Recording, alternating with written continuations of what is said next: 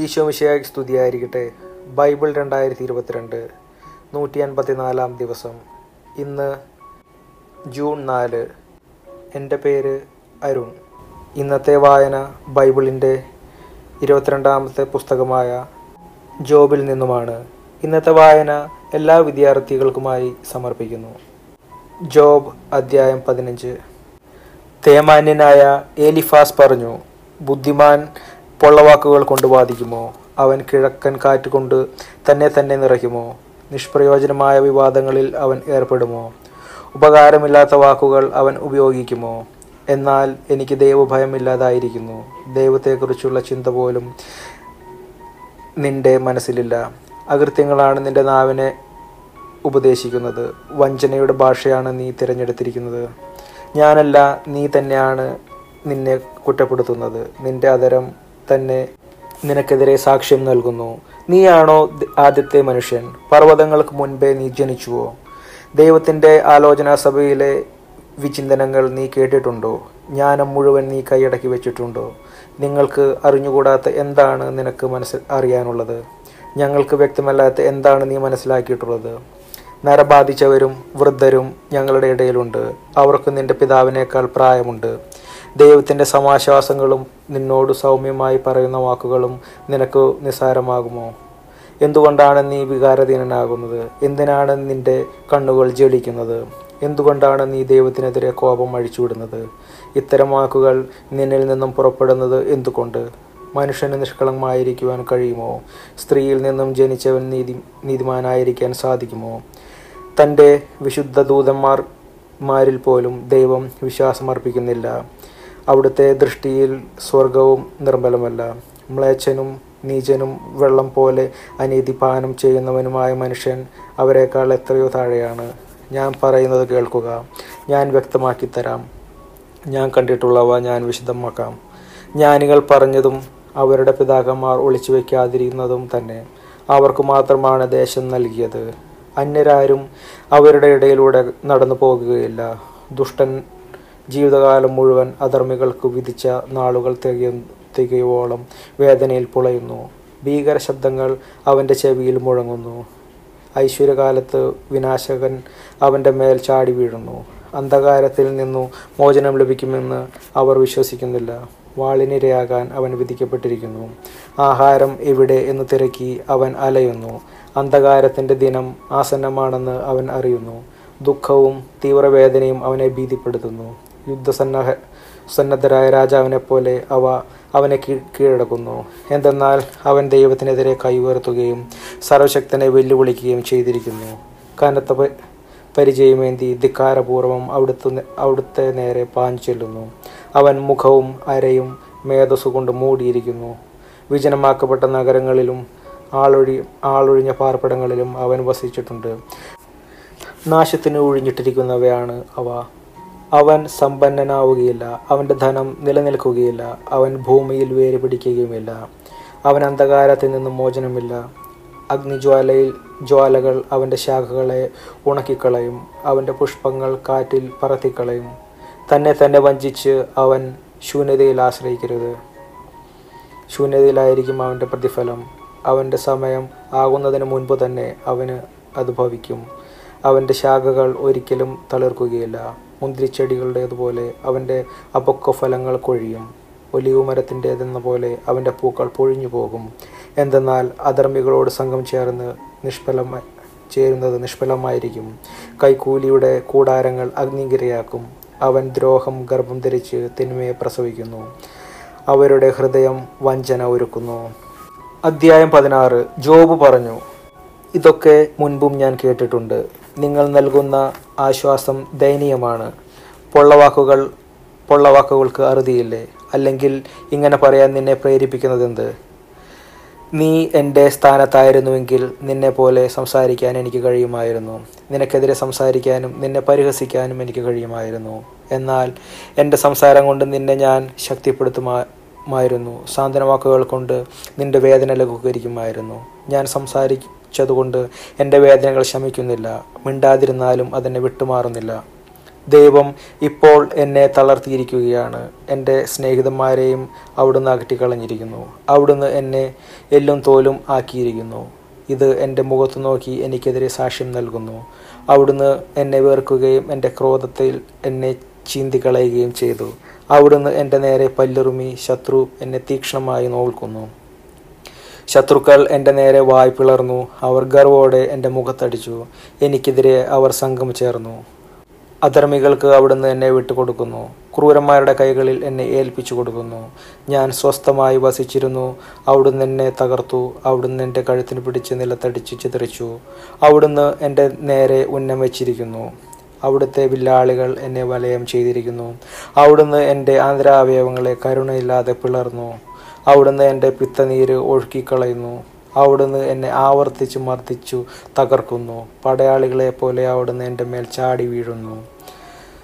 ശരീരത്തിന് ഞാൻ ചാക്കുവസ്ത്രം തുന്നിയിരിക്കുന്നു. എന്റെ നെറ്റി പൊടിയിൽ ആണ്ടിരിക്കുന്നു. കരഞ്ഞു കരഞ്ഞ് എന്റെ മുഖം ചെമന്നു. എന്റെ കൺപോളകൾ അന്ധകാരം കൺപോളകളിൽ അന്ധകാരം കൂടിയിരിക്കുന്നു. എന്റെ കൈകൾ അക്രമം പ്രവർത്തിച്ചിട്ടില്ല. എന്റെ പ്രാർത്ഥന നിർബലമാണ്. ഭൂമി എന്നെ ഭൂമി എന്റെ രക്തം മറച്ചു കളയാതിരിക്കട്ടെ എന്റെ വിലാപം അവസാനിക്കാതിരിക്കട്ടെ. ഇപ്പോഴും എന്റെ സാക്ഷി സ്വർഗത്തിലും എന്റെ ജാമ്യക്കാരൻ ഉന്നതിയിലും ഇരിക്കുന്നു. സ്നേഹിതന്മാർ എന്നെ പരിഹസിക്കുന്നു. എന്റെ കണ്ണുകൾ ദൈവസന്നിധിയിൽ കണ്ണീരൊഴുക്കുന്നു ഒരുവൻ അയൽക്കാരന്റെ മുൻപിൽ വാദിക്കുന്നത് പോലെ അത് എനിക്ക് വേണ്ടി ദൈവത്തിന്റെ മുൻപിൽ ന്യായവാദം നടത്തട്ടെ. ഏതാനും വർഷങ്ങൾ കഴിയുമ്പോൾ തിരിച്ചു വരുവാൻ കഴിയാത്ത പാതയിലൂടെ ഞാൻ കടന്നു പോകും അധ്യായം പതിനേഴ്. എന്റെ മനസ്സുന്നുറങ്ങിയിരിക്കുന്നു. മനസ്സ് നുറുങ്ങിയിരിക്കുന്നു എന്റെ ദിനങ്ങൾ തീർന്നിരിക്കുന്നു. ശവകുടീരം എനിക്കായി ഒരുങ്ങിയിരിക്കുന്നു. പരിഹാസർ എന്നെ വളയുന്നു. അവരുടെ പരിഹാസം ഞാൻ നിസ്സഹായനായി നോക്കി നിൽക്കുന്നു. അങ്ങു തന്നെ എനിക്ക് ജാമ്യം നൽകണമേ. മറ്റാരാണ് എനിക്ക് വേണ്ടി ജാമ്യം നിൽക്കുക?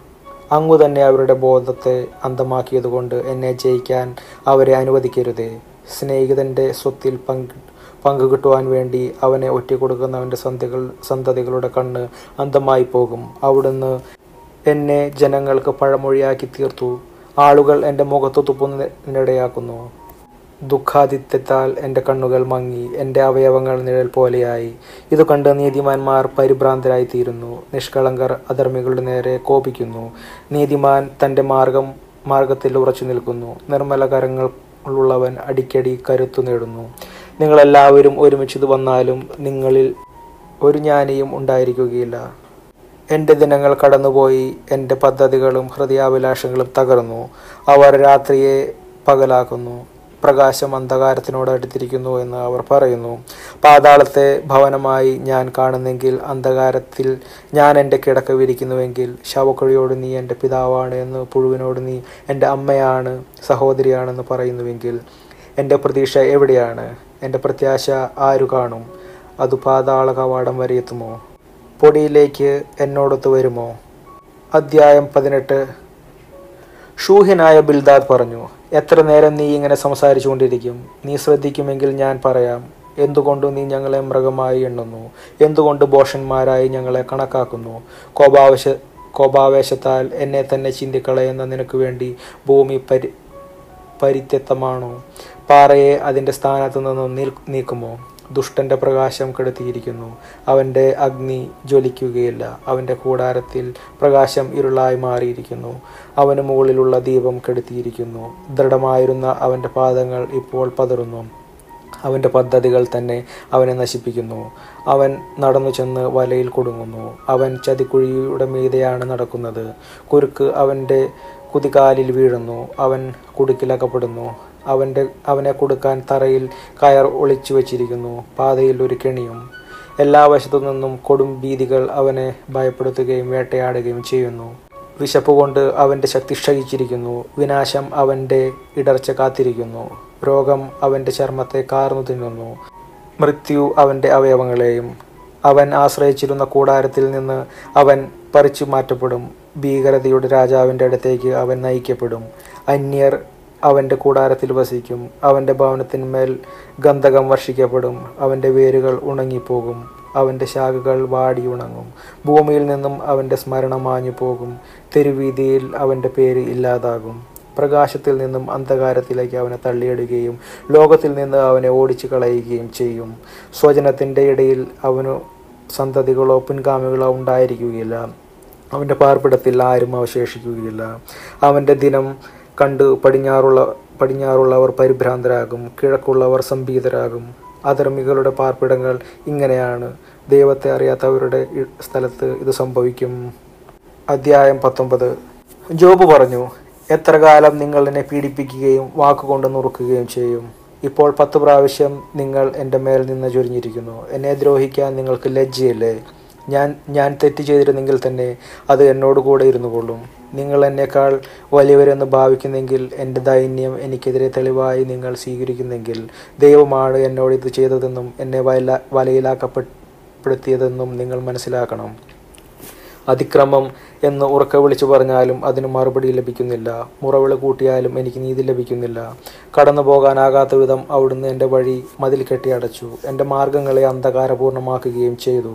എന്റെ മഹത്വം അവിടുന്ന് ഉരിഞ്ഞു മാറ്റിയിരിക്കുന്നു. എന്റെ കിരീടം അവിടുന്ന് എടുത്തു കളഞ്ഞു.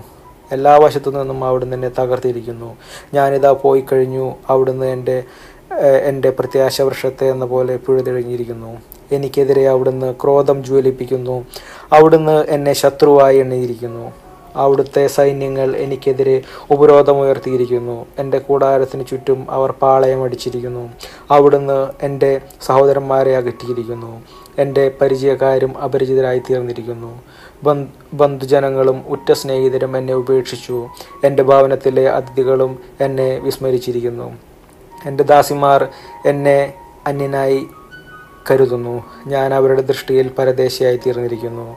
ഞാൻ ദാസനെ വിളിച്ചാൽ അവൻ കേൾക്കുന്നില്ല. ഞാൻ അവനോട് യാചിക്കേണ്ടി വരുന്നു. എന്റെ ഭാര്യ എന്നോട് അറപ്പ് കാട്ടുന്നു. എന്റെ സഹോദരന്മാർക്കും ഞാൻ നിന്ന പാത്രമായി.